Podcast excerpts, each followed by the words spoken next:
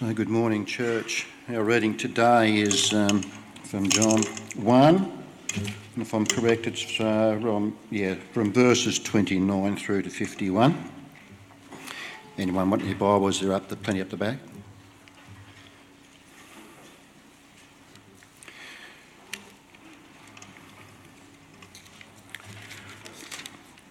We're on page 911. Jesus testifies about Jesus from verse 29. The next day, John saw Jesus coming towards him and said, Look, the Lamb of God who takes away the sin of the world. This is the one I meant when I said, A man who comes after me has surpassed me because he has been before, because he has been before me. I myself did not know him, but the reason I came baptizing was with water was that he might be revealed to Israel. Then John gave his testimony. I saw the Spirit come down from heaven as a dove and remain on him. And I myself did not know him, but the one who sent me to baptize with water told me, The man on whom you see the Spirit come down and remain is the one who will be baptized with the Holy Spirit. I have seen and I testify that this is God's chosen one. The next day, John was there again with two of his disciples when he saw Jesus passing by and said, Look, the Lamb of God. When the two disciples heard him say this, they followed Jesus. Turning around, Jesus saw them following and asked, What do you want? They said, Rabbi, which means teacher, where are you staying? Come, in, he replied, and we will see. So they went and saw where he was staying, and they spent that day with him. It was about four in the afternoon. Andrew, Simon Peter's brother, was one of the two who heard that John, who heard what John had said and had followed Jesus. The first thing Andrew did was to find his brother Simon and tell him, We have found the Messiah, that is the Christ. And he brought him to Jesus. Jesus looked at him and said, You are Simon, son of John. You will be called Cephas, which means, or translated is Peter. The next day, Jesus decided to leave for Galilee. Finding Philip, he said to him, Follow me. Jesus, like Andrew and Peter, was from the town of Bethsaida. Bethsaida. Jesus found Nathanael there and, and told him, We have found the one Moses wrote about in the law and about whom the prophets also wrote, Jesus of Nazareth, the son of Joseph. Nazareth, can anything good come from there? Nathanael asked. Come and see, said Philip. When Jesus saw Nathanael approaching, he said of him, Here truly is an Israelite in whom there is no deceit. How do you know me? Nathanael asked. Jesus answered, I saw you while you were still under the fig tree before Philip called you. Then Nathanael declared, Rabbi, you are the Son of God, you are the King of Israel. Jesus said, You believe because I told you I saw you under the fig tree. You will see greater things than that. He said, then added, Very truly I tell you, you will see heaven open and the angels of God ascending and descending on uh, the Son of Man.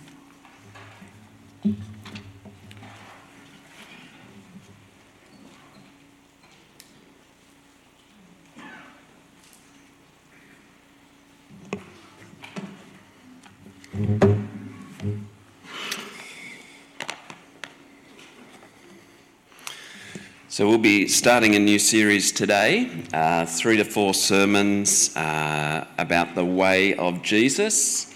Uh, we'll be doing one a month, so a nice slow walk over the next few months. So, I want to give a few thoughts just to introduce some of those ideas. Walking is one of the most natural experiences in all of life.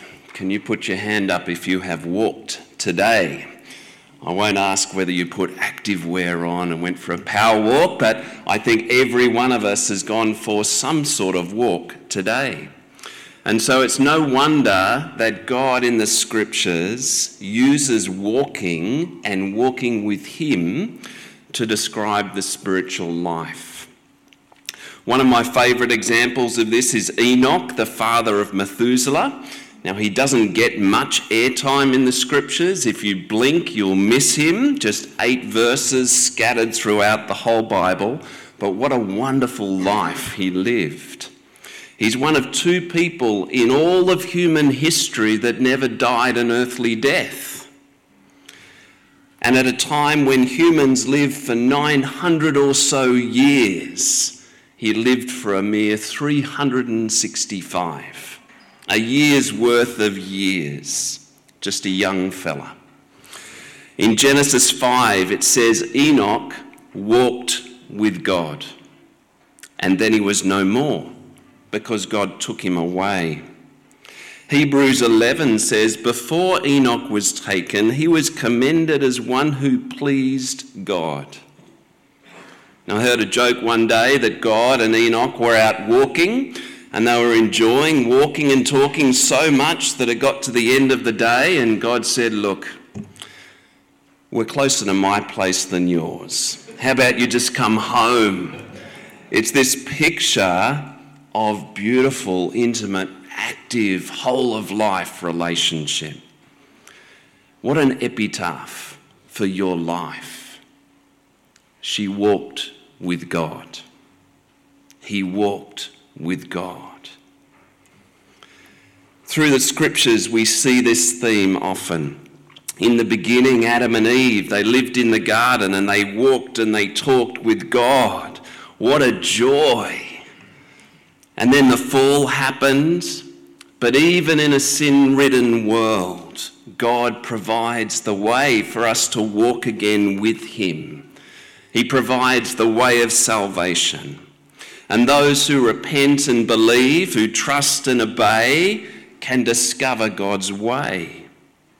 Psalm 16 says, You make known to me the path of life. Psalm 119, I run in the path of your commands because you have set my heart free.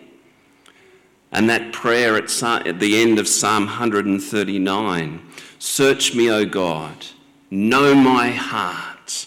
Test me. Know my anxious thoughts. See if there is any offensive way in me, and lead me in the way everlasting. When we come to the New Testament, and like many biblical ideas, we start seeing a richness and depth as we engage with the Lord Jesus and we see the way of Jesus.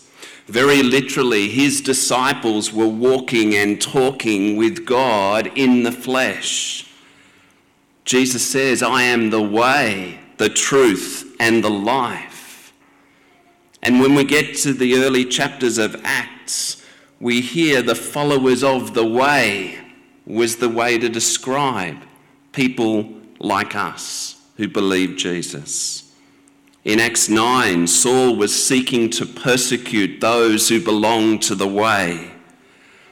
In Acts 18, Priscilla and Aquila come alongside Apollos to explain the way of God. And in Acts 19, Paul in Ephesus, there is a disturbance about the way, and people were maligning the way. And in Acts 24, Paul says to Felix, I worship God as a follower of the way. Now, I've found this such a helpful theme, a helpful frame in which to view the Christian life.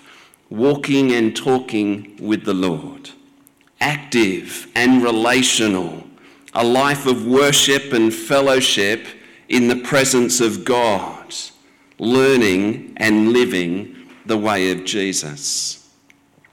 And it's such a helpful and relatable way to communicate the gospel to those who have not yet heard. I want to give you an example of how this is played out in one particular mission context. And as we look at this short little video, just remember that short little quote by John Piper Mission exists because worship doesn't. There are places in the world where Jesus is not yet known. And so mission seeks to make him known so that true worship can happen. Mission exists because worship doesn't. We could say it that true worship will always result in mission. Now, the short little video we're going to see, it's by a man called Steve Saint. To give a little bit of background, the Waorani people of Ecuador um, back in the 50s were cannibals. And five men, Jim Elliot, Nate Saint, and three others, went to share the gospel with them. And they ended up being killed by this tribe. Nate's sister, Rachel, uh, and Jim's wife, Betty, they ended up returning to serve in this tribe. And young Steve got to go with them. Steve was Nate's son who was martyred. So, as a 10 year old boy, he started living in this tribe. And the short little clip we're going to hear is him talking about when one of the Waorani who had heard of Jesus went back to negotiate can these outsiders come and explain the way of God to our people? Listen up to this short little clip you know, a long ways on trail. So she waited there, and some of the members of her family came immediately, and then later some more started coming. And she started telling them, People, you know why I live? Because on the outside, some of the people, some of the foreigners are walking God's trail. They can read these little marks on very thin wood, just like when we flee from killings and the family is, is separated. They said, and the father makes his markings so that the rest of us can follow his trail. He said, Wangungi, he's like a father too. And he sent his son, and his son marking his trail. Now, these foreigners, they know how to read the sign, and so they know how to follow God's trail. And then she said, And Wangungi, the creator, I know who he is now. And So she started telling them that, and then they started asking her questions, and pretty soon she couldn't answer anymore. She said, I don't know anymore.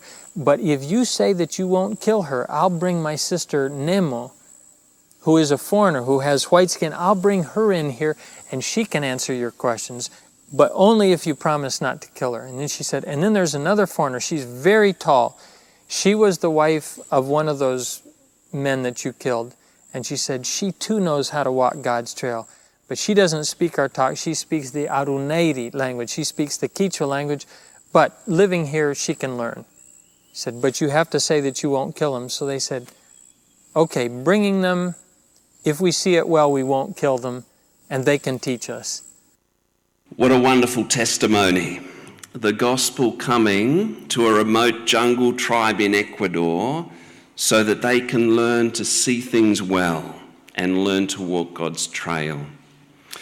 So, this is our plan over the series, over coming months, a slow walk that we might learn uh, and live the way of Jesus. Today, we're going to be looking at come and see and learning about the theme of worship. Then, come and learn and learning about discipleship. Come and stay. The theme will be fellowship and abiding with God.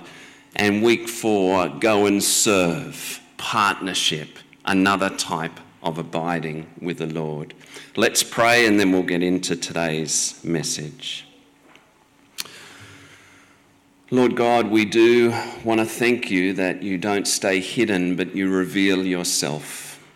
Thank you for this little story that we heard of how you began to reveal yourself to a whole tribe and that there were many in that tribe that came to know you. We pray that you would help us this morning to come to know something of the way of Jesus, to come and to see who he is so that we can trust him and be captivated by him and that we can dedicate our lives to him. Amen. Now, today our journey begins with an invitation to come and see. We're going to spend some time in John 1 and learn about a life of worship. But we're going to start with a story, and it's a story about young Caleb. Now, he is within an arm's reach of the audio, so if this story gets muted, then you know why. Um, some years ago, we were in the Serengeti. Caleb was nine um, and we were in the Serengeti in Tanzania. And our tour guide said to the kids, Righto, kids, what animals do you want to see? And Linda and I looked at each other and smiled and thought, let's see how this goes. And Caleb says to him, I want to see a serval cat. Now, Africans don't often sweat, but this tour guide started sweating. Young boy, that is the rarest cat in the Serengeti. Perhaps we can find some lions or cheetahs or maybe even a leopard. What do you think? And Caleb said, No. I want to see a serval cat.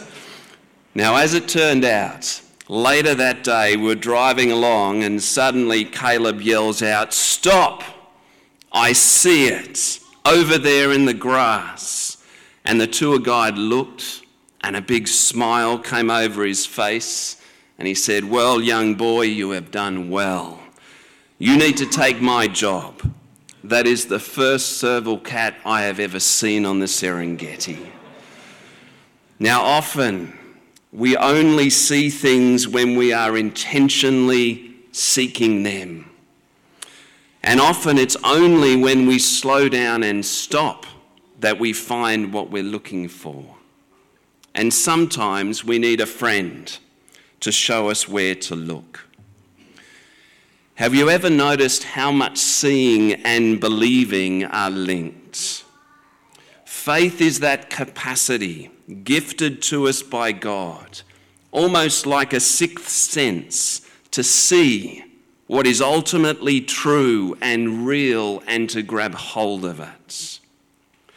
One of my friends has a saying two men sit in a prison cell. One sees bars and the other sees stars. One is stuck in his circumstances, the other can look through and look beyond and see what is truly there. Now, John's gospel is written with an overriding purpose. In chapter 20, verse 30, it says, These things are written that you may believe that Jesus is the Christ, the Son of God, and that by believing you may have life in his name. John wants us to see Jesus so that we would believe and live. And this is especially true in chapter 1. The words see and look are everywhere in this chapter. I counted about 20 references. So we'll take our time this morning to go on a little tour, this time with the Spirit of God as our tour guide, even better than young Caleb. We'll look at some application along the way, and there'll be a challenge for you at the end, or perhaps an invitation, depending on how you'd look for it. Let's see what God wants us to see. We'll start with John the Baptist. Now, John the Baptist is a giant of the New Testament, 89 mentions of our friend. John was a cousin of Jesus, three months older. Their mothers had bonded during their pregnancies, and so you know what that means. The young boys had lots of playdates as mum and dad, or the two mums, caught up for their equivalent of coffee and a chat. And Jesus and John would have grown up together, uniquely bonded and connected because of the pregnancies of their mothers. At what point do you think young John came to realize there was something special about his cousin Jesus? He would have had some clues along the way, but the clincher came when they were both about 30 year old men and Jesus stepped into the river Jordan to be baptized by his cousin. Now, that unique baptism is described in Matthew and Mark and Luke. It says, When heaven opened, the Holy Spirit descended, a voice boomed from heaven You are my Son, whom I love. I'm really pleased with you. Now, our stories in John chapter 1 come just after that event. That event happened just before verse 19. From that event on, everything was clear for John.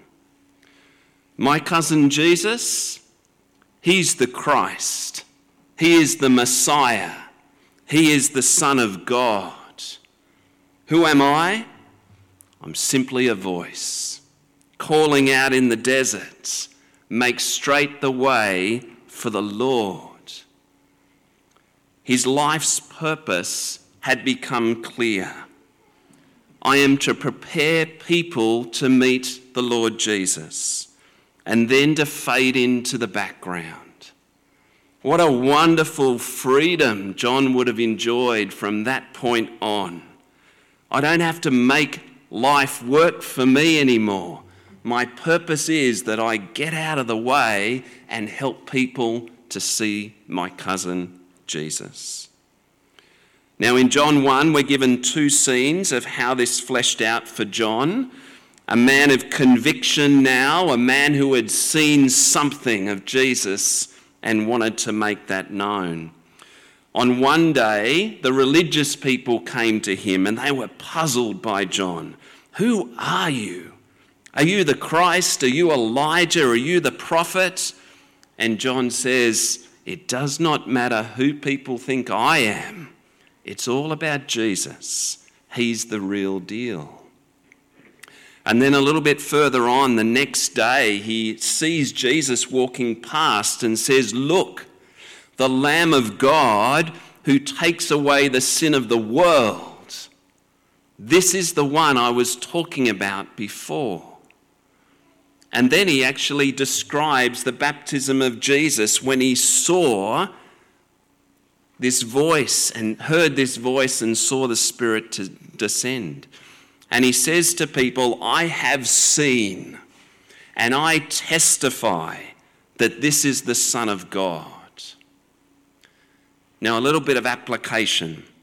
Uh, we've just come back from a holiday, 10 days living on a Hindu island. Temples, temples, temples. Everywhere and every day, incense and offering in restaurants and shops and taxis and rice paddies. The local people live with an awareness that something is not right in this world. And they live with a false hope that if only they keep giving offerings, somehow things will work out better. So sad, so hopeless, so helpless.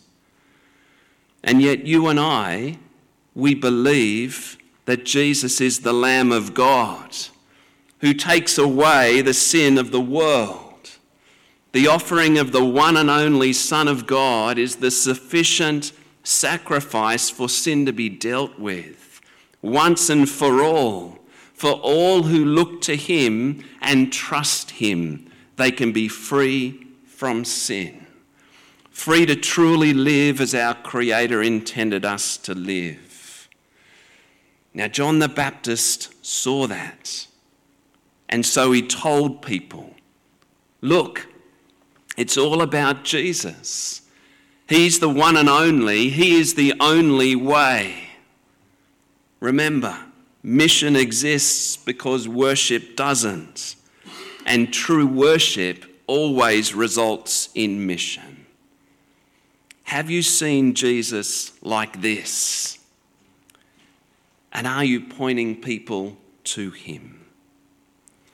Now, John's life is summarized a couple of chapters later in John 3, verse 30. He must become greater, and I must become less. Now, one of my friends was converted in his early 20s, and he grabbed hold of this verse and it became his life verse. He'd found his place and joyfully grabbed hold of it in both hands. I'm a servant of the Lord Jesus. He must become greater, I must become less. My life's work is to put the spotlight on Him. So, some application. Is this your life's work?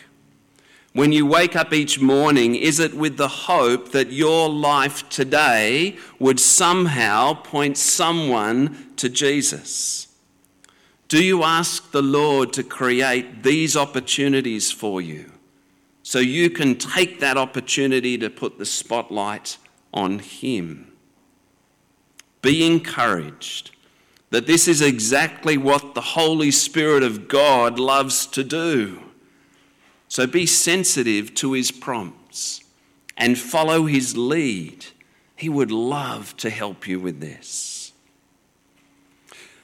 Let's look at our next story Andrew and his brother Rocky, also known as Peter.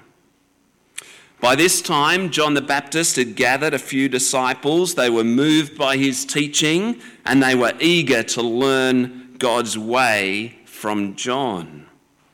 But John the Baptist knew that now things had fundamentally changed. So when Jesus walked past, he said to his followers, Look, that's the Lamb of God. It's no longer appropriate for you to follow me. It's time to follow him. And so in chapter 1, verse 37, we see when the disciples heard him say this, they followed Jesus. Some application. When you see something of Jesus, do you speak that out with someone? Do you share it? He must become greater. You must become less. Get their eyes on Him because they might just start believing Him and following Him when we point that out. So Jesus starts engaging with Andrew and the other disciple, John. They've taken their first steps on the way of Jesus, and immediately Jesus connects with them, and a short little conversation happens. Jesus says, What do you want? They say, Where are you staying? And Jesus says, Come and see. Now, John's the sort of author who has layers and nuance of meaning. He writes for not yet believers, and he also writes for lifelong believers. His words make sense on the surface, but there's often layers and layers, and he's coaxing us into a deeper journey. And this style is something that he learned from Jesus himself. Jesus says, What do you want? Why are you following me? What are you truly seeking from me? Jesus often probes like this. And we can take the question as deep as we want. So, an application. Why have you turned up to this building today? What is it that you are truly seeking? Do you truly want to know and trust and worship the Lord Jesus? Is this what your life is oriented about? Or has something else crept into your life?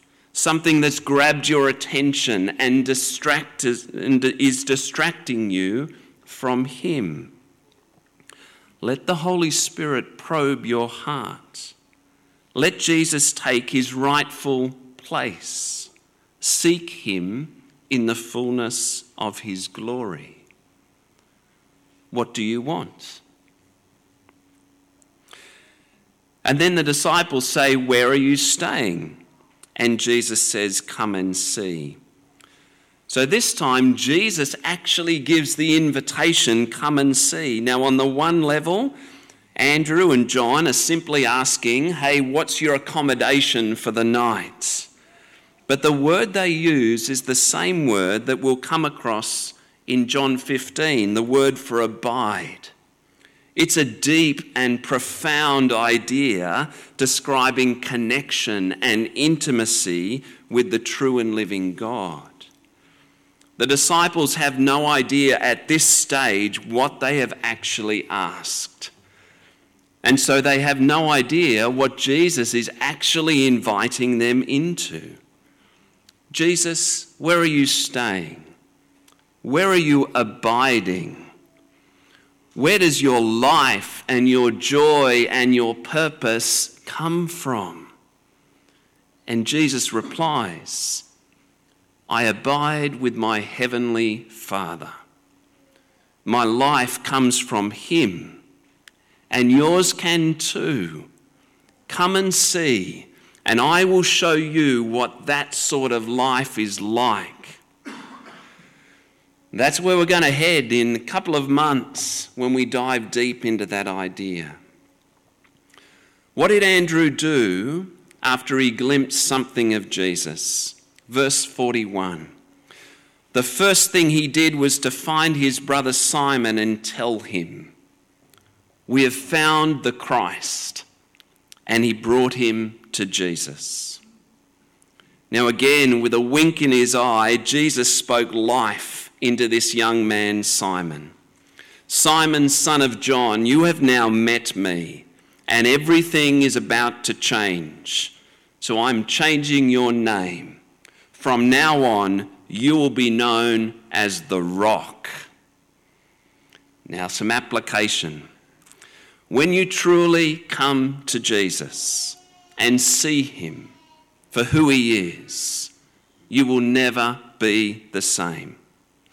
Whatever your struggles have been up to this point, the most profound change to your identity happens as you see and believe and start relating to Jesus as your Lord and Saviour. Now, if you pardon the pun, the life ahead for Peter, the rock was to be a very rocky road. But he was no longer alone as he walked that rocky road. Jesus had spoken a new identity into his being, and that word would last forever. Peter would grow into his new identity and bring great glory to God. Now let's look at a third story Philip and his skeptical friend Nathanael. Now, this one's really interesting. In, look in verse 43. We see that Jesus finds Philip, and Philip finds Nathanael and says, We have found the promised one. You see, God always initiates the relationship. He seeks us out and we respond. And then we reflect God when we go and find others and tell them all about the one that we have found. Now, Philip's friend Nathanael is not quite as excited as Philip is. He was lazing about under a fig tree when he heard Philip's ideas. And whilst he, dis- he dismissed them initially, can anything good come from Nazareth? He was moved by his friend's invitation come and see. Some application. Do you have friends like this? friends who perhaps don't share your enthusiasm for Jesus. They may have some barriers or assumptions or different experiences that have gone on in their life, and that means that they are distant. Yet perhaps all they need is a friend, a friend like you, a friend who goes to them and finds them and offers a free but very intentional invitation to come and see. When Nathanael meets Jesus, again we see how Jesus is initiating the relationship. Verse 47 Jesus saw Nathanael approaching and already knows him. And Jesus saw Nathanael even before Philip went to call him. And so in verse 49, Nathanael sees something of Jesus. Rabbi, you are the Son of God, you are the King of Israel. And Jesus says, That is just the beginning. You will see even greater things than this. What beautifully told stories. We can be so thankful for our friend John. By the time he wrote this gospel, he was an old man in his 80s or 90s. How sweet it would have been for him to remember those first encounters 60 or so years before. It was deeply personal for him. He was in these stories. He was a disciple of John the Baptist.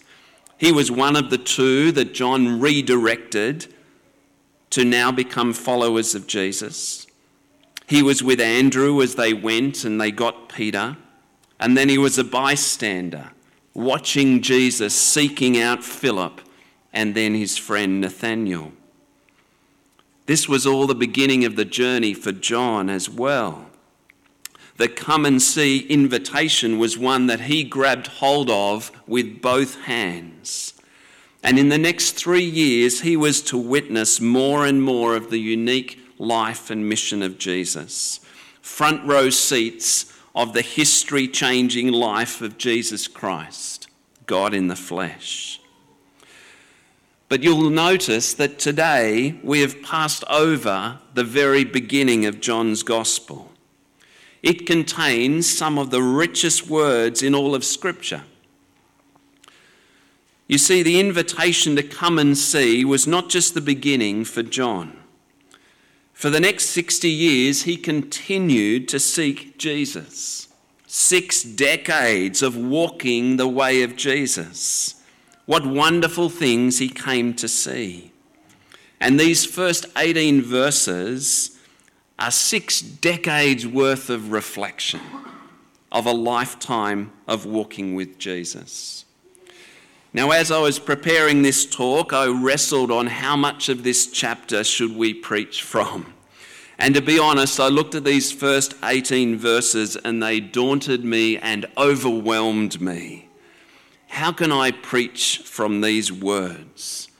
They are too good, too rich, too glorious.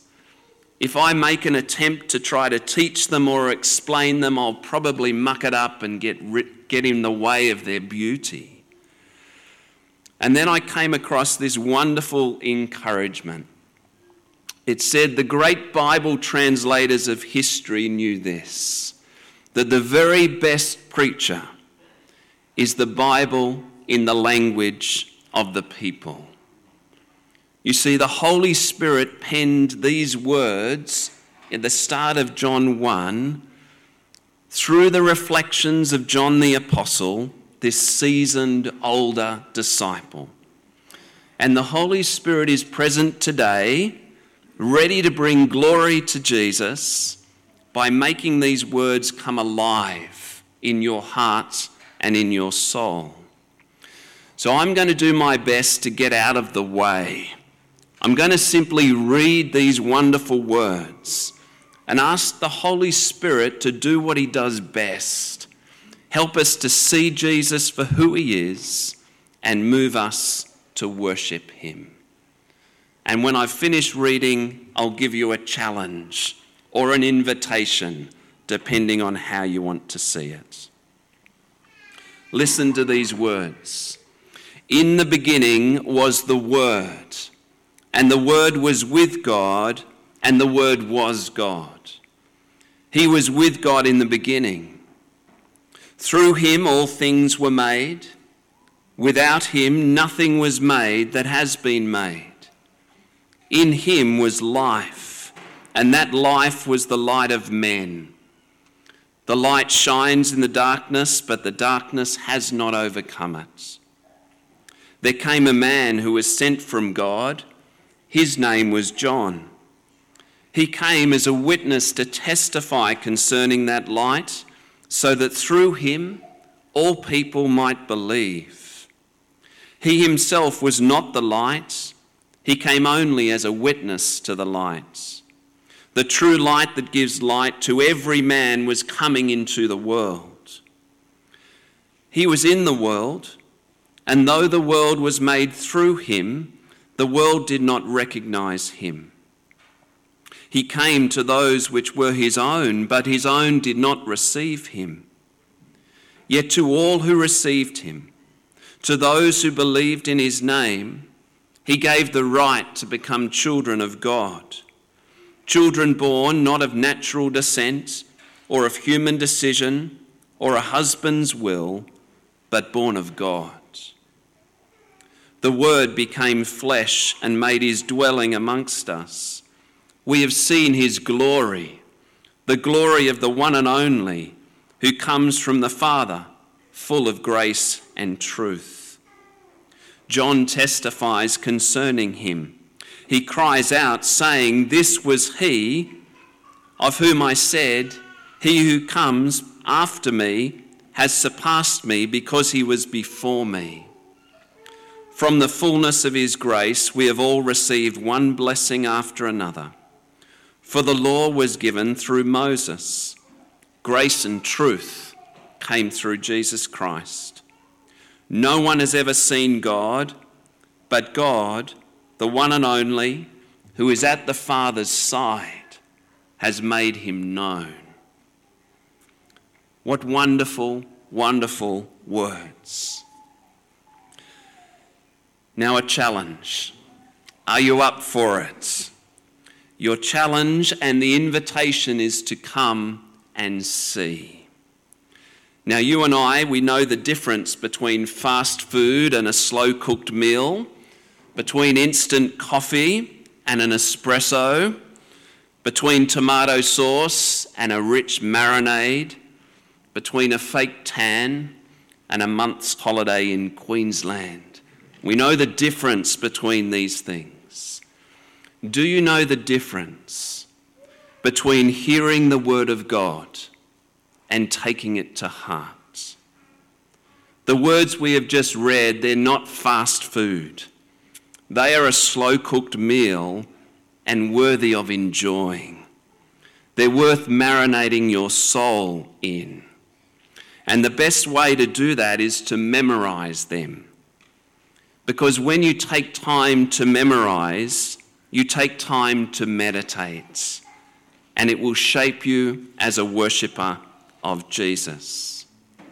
Now, you might think this is unrealistic, but imagine what would happen to your soul if in the next month, on a daily basis, you committed to memorizing these 18 verses. Now, if you're daunted about that, I've got a few tips. You might think, are you too busy? Well, prioritize. Remember Caleb in the Serengeti. We see things when we passionately and intentionally look at the right place, and when we slow down in order to see. Do you have in your life a daily rhythm of a time to seek the Lord and to be with Him. If you're a morning person, do it in the morning. If you're a night person, do it in the evening. If you're a human person, do both. It's what we're made for. This beautiful invitation of God, He says, Come and see. If you've got a regular rhythm of spending time with the Lord each day, then perhaps take once a week, extend it for a few hours, and seek Him. Now, the more ways that you engage with this, the richer it will become. So, read it, write it, listen to it, speak it, pray it, believe it, obey it. One little trick that I've learned is this when you came in, if you're a crossword or Sudoku person, you've probably been puzzling at this, but hold it in your hand and look at it. This is what it says In the beginning was the Word, and the Word was with God, and the Word was God. He was with God in the beginning. Through him, all things were made. Without him, nothing was made that has been made. In him was life, and that life was the light of men. The light shines in the darkness, but the darkness has not overcome it. It's there to get you started. There's familiar kind of words, but this starts deep, diving it deeper down into your heart. Consider doing it with others. Consider sitting with your mum or your dad, your brother or your sister, your husband or wife, an old friend or a new friend, and read and learn this together. And if the Spirit shows you something of Jesus as you commit to this, find someone and tell them what you have just seen of the Lord Jesus. In the speaking out of it, it goes deeper into our soul. And one final little thought. Each day, as you soak in the wonderful truths of John 1 1 to 18, have a spoonful of honey or a piece of chocolate. Psalm 119, verse 103 says, How sweet are your words to my taste! They are sweeter than honey to my mouth. We are embodied creatures designed to taste and see that the Lord and his ways are good. So enjoy your time in the next month in John chapter 1. May the Holy Spirit enable you and enable me to come and see the glory of God in the person and life of Jesus. So let's bring this to a close. The way of Jesus begins when we come to Jesus and see him for who he is. This is how a life of worship begins. It happened to John the Baptist to Andrew, to Peter, to Philip, to Nathanael, to John the Apostle. He must become greater. You and I must become less. Have you seen enough of the greatness of Jesus to dedicate your life to this? Are you actively seeking Him in order to see more of Him and know Him more fully? And are you actively inviting others to see what you have come to see? True worship always results in mission. Let's pray.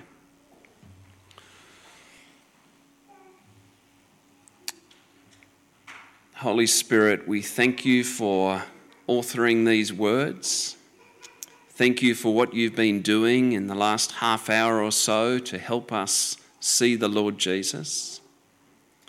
Thank you for probing our hearts, encouraging us where that's what we've needed, correcting us and rebuking us and provoking us where that's what we've needed. But we thank you, Holy Spirit, that it's your joy to help people like us come to know the Lord Jesus and love him and trust him and to walk in his way. Please help us over this coming month to get to know him better and more fully and to dedicate our lives more completely to him. Amen.